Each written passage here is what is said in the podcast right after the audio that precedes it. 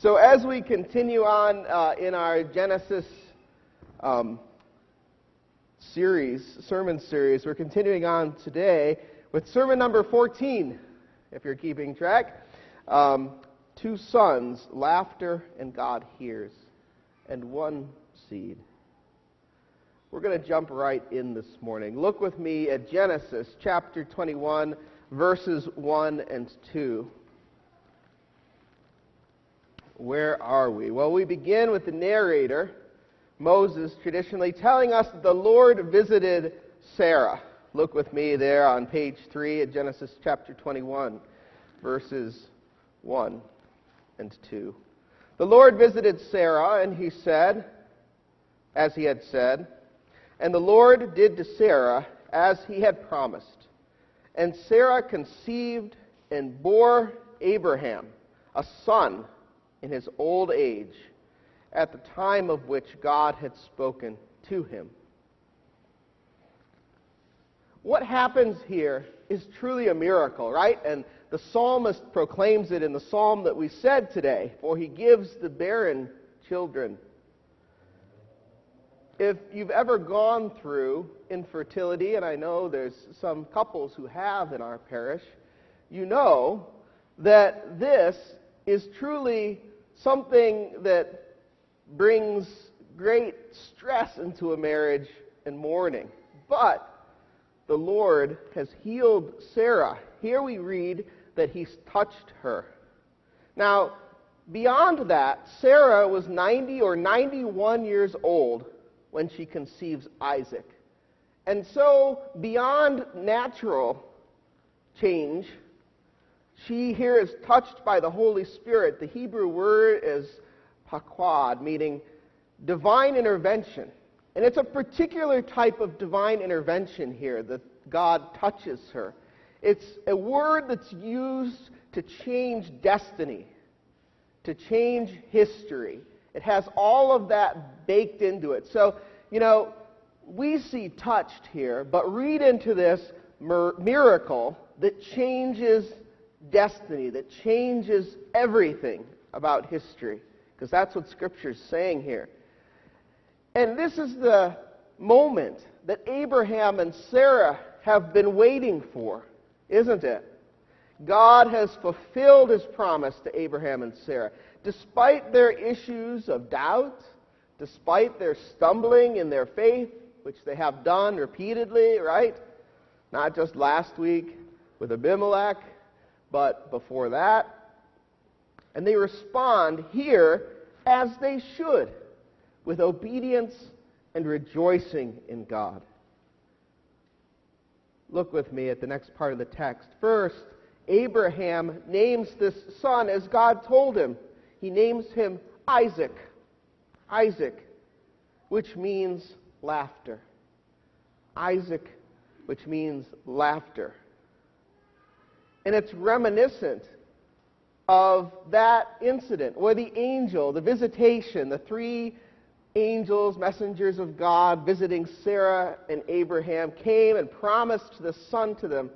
And of course, Sarah laughs at the thought. And so God, in his irony, tells them to name this son Laughter. God's made laughter for me, says Sarah. She's joyful. Look at the next section here. Verse three, Abraham called the name of his son who was born to him, whom Sarah bore to him, Isaac. And Abraham circumcised his son Isaac when he was eight days old, as God had commanded him. Abraham was a hundred years old when his son Isaac was born to him. And Sarah said, God has made laughter for me. Everyone who hears will laugh over me. And she said, who would have said to Abraham that Sarah would nurse children? Yet I have borne him a son in his old age. Sarah rejoices at this. I think that's an important point to stop and think about. That Sarah is so overcome with joy in the fulfillment of God's promise that even the fact that she laughed at God's promise a while ago doesn't inhibit her joy. Do you see that? She even says, people will laugh at me, but praise God, for he's given me a son. It doesn't matter. It doesn't matter. It is a joyful response to the Lord. God has made laughter for me. They've waited at this time for this culmination of God's promise for twenty-five years, if you're counting. Can you imagine that? Waiting for twenty-five years. Back in Genesis chapter twelve, God promised Isaac, or promised Abraham rather, that his seed would be the nation of Israel and would bless all other nations. And so here is that child of promise after twenty-five years. But notice there's a problem, isn't there? There's a problem that comes up quickly in the text here. And that is that because of their lack of faith and trust in God's plan, Abraham and Sarah, having hatched this scheme to bring forth a child through Sarah's maidservant Hagar, have a competitor to an heir. Do you see the problem? Recall Father Joshua's sermon, which he preached to us back on, I believe, the twenty-fifth of July, from Genesis chapter sixteen, verses two and three. And you'll remember the story if you weren't here with us at that point. We read, "And Sarai said to Abraham, 'Behold, now the Lord has prevented me from bearing children,'" which of course is not true, but that's what Sarah, Sarai says. "Go to my servant. It may be that I shall obtain children by her." And Abram, listening to the voice of Sarai, listened to the voice of Sarai. So after Abram had lived ten years in the land of Canaan, Sarai, Abram's wife, took Hagar the Egyptian, her servant, and gave her to Abram, her husband, as a wife. This faithless act of Sarah, and agreed to by Abram at the time, but Abraham, introduces great sin into Abram's household. And sin ripples through families, through generations, through households, through communities. And so this great time of joy is tinged with the effects of sin, like all sin. Notice the sins that were committed back in chapter sixteen. Hagar, this servant maid, is forced into a terrible situation, forced into being a second-class wife to Abram. Now, even if she had a choice in this matter, which is doubtful, the fact is that she is being used by Abram and Sarai back in chapter sixteen. And this makes Hagar bitter, as we can understand. It makes her bitter towards Sarah. But when she conceives and bears Abram a son, something that Sarah can't do at that point, that ripple effect brings hatred and contempt from Sarah onto Hagar, the mother of Ishmael. And Abraham sins himself even more, not defending the honor of his wife, Hagar, and standing up for her against his wife, Sarah, back in Genesis sixteen. So according to Genesis sixteen sixteen, Abraham and Hagar's son, Ishmael, is born when Abraham is eighty-six years old. You know, sometimes with Scripture, it's hard for us to put the timelines together, but think about the ripple effect of this sin in Abraham's household. This family dysfunction has gone on for no less than fifteen years, if you look at the ages. For Abraham is one hundred when Isaac is born. Can you imagine this contention in his household for fifteen years? Look at just how much this has twisted Sarah in today's reading. As we continue on, look at Genesis twenty-one, verses eight through eleven. And the child, that is, Isaac, grew and was weaned. He stopped nursing. And Abraham made a great feast on the day that Isaac was weaned.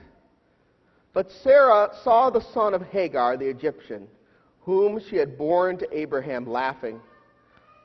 So she said to Abraham, "Cast out this slave woman with her son, for the son of this slave woman shall not be heir with my son Isaac."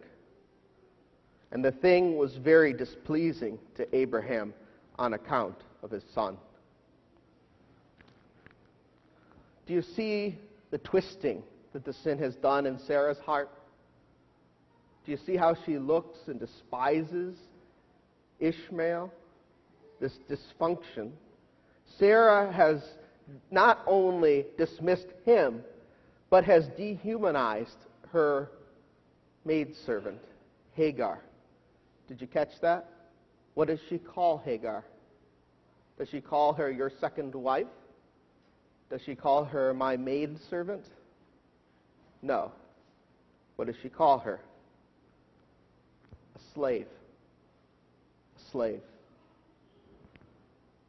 Why is she doing this? She's been so twisted by her sin that she is dehumanized, not just Abraham's son, but Hagar herself, calling her a slave repeatedly and calling for her to be cast out, which essentially in this culture is death. You see, in this culture, you had to be attached to a household somehow to survive. It was like a feudal system. If you weren't in that household, there was no economy for you to go to, right? And so she's calling for Abraham to cast out Ishmael, his son. Notice, notice she doesn't say that. She says, "Your the slave's son." And so why is Abraham so displeased? When we look at the word behind displeased in the Hebrew text here, it's an understatement in English, to say the least. In Hebrew, displeasure, this verb, is used by God several times in Genesis.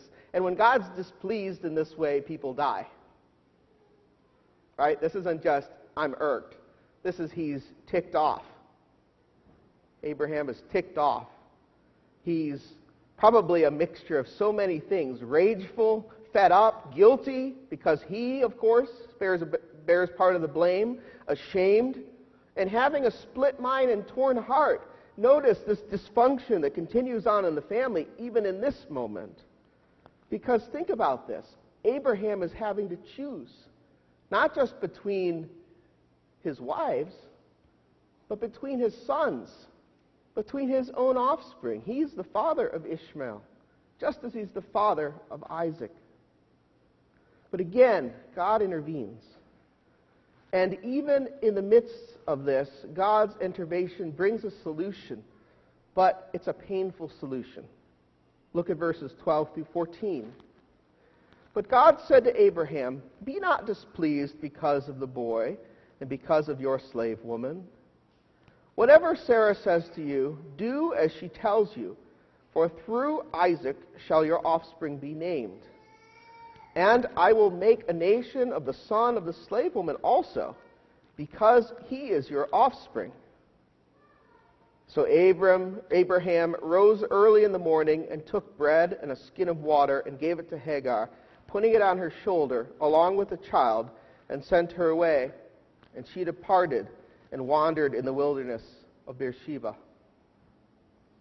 Hagar and Ishmael must go. As twisted as Sarah's motives are here, she's right. There can be only one patriarch. There can be only one heir. And in this case, the heir must be the younger son, Isaac, and not Ishmael. And so you see that even with God's solution, the sin has rippled through sixteen years. And the sin continues to hurt Hagar, Ishmael, and Abraham, despite the fact that it's a solution. And yet God has remained faithful despite Abraham and Sarah's faithless act that caused this trouble to begin with. I can't imagine the distress that Abraham must have had thinking about this. But the word translated, la translated child here is actually a bad translation, which at least tempers the reading. If we put together the timelines, Ishmael here is about sixteen. He's a, he's a teenager. He's not a little child, not a little infant when he's cast out. And nevertheless, we have to see the pain that must go on in Abraham, for he's never going to see his son again. He's never going to see his second wife again. And again, he knows this is all his fault. But this too, though difficult, is an act of obedience to God. And Abraham entrusts Hagar and Ishmael to God and his promises. I think that's the ultimate thing that tempers this and changes it, is that Abraham is not abandoning them to the wilderness, but he's putting them in the hands of God. And so he does so. God is merciful. That's something we see throughout Scripture. He doesn't abandon Hagar and Ishmael in the wilderness. And indeed, this stay in the wilderness foreshadows many things in the rest of Scripture. When their supplies run out, Hagar goes far enough away for her, from her son so that she doesn't hear him die. Look at verse sixteen. Then she went and sat down opposite him a, way, a good way off, the distance of a bow shot, for she said, "Let me not look on the death of the child." Again, that should be translated lad. And she sat opposite of him. She lifted up her voice and wept. And God heard the voice of the boy, and the angel, angel called to Hagar from heaven and said to her, "What troubles you, Hagar? Fear not, for God has heard the voice of the boy where he is. Up, lift up the boy and hold him fast in your hand, for I will make him a great nation." God hears the boy's voice, the Scripture tells us. Do you remember what the name Ishmael means? Anybody remember what the name Ishmael means? Isaac is laughter. Ishmael is God hears. God hears, or the Lord hears. And so next, God reminds Hagar of his promise for her son. Look again at verse eighteen. "Up, lift up the boy and hold him fast in your hand, for I will make him into a great nation." God promised Abraham this back in chapter seventeen, and he reiterates it to, her, to Ishmael's mother. The phrase, "God was with the boy" here later on is fascinating. Look with me at the rest of the reading. We'll finish it up here. Verse twenty, or verse nineteen rather.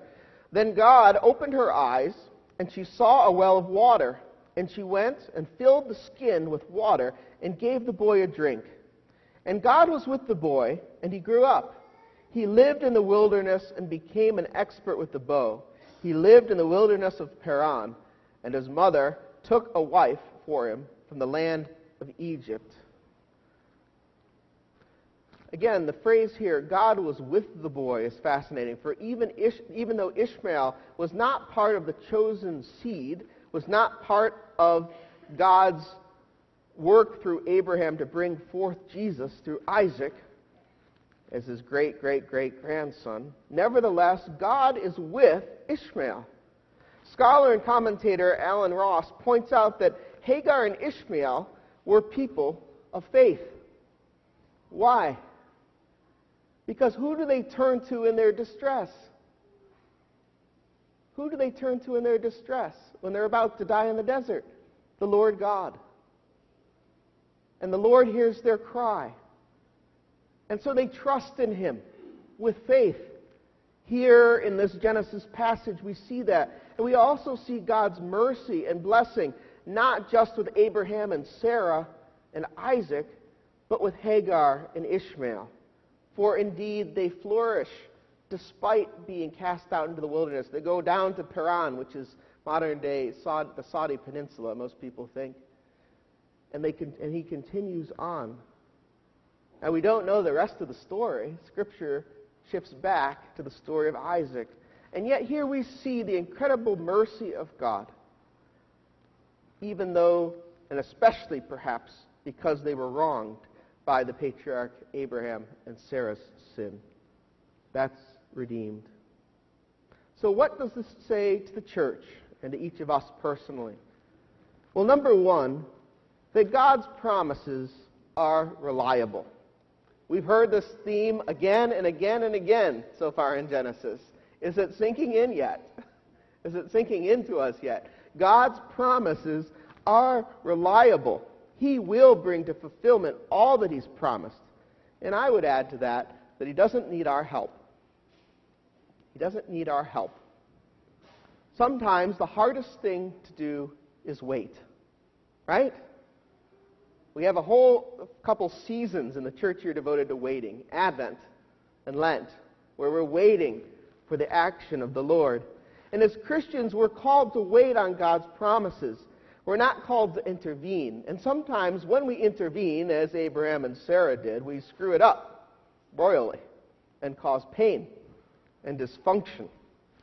But there's a constant temptation for the church and for each of us as individuals to take matters into our own hands, to try to fulfill or force God's promises, and forget that we're the bride of Christ, not the bridegroom. That we as the bride are to follow and to obey and love and listen to Jesus, not to lead. It's no small point that much of the twentieth century, the church, in America at least, has tried to lead instead of waiting for Jesus to lead. Do you know that at the beginning of the twentieth century, they called the twentieth century the Christian century?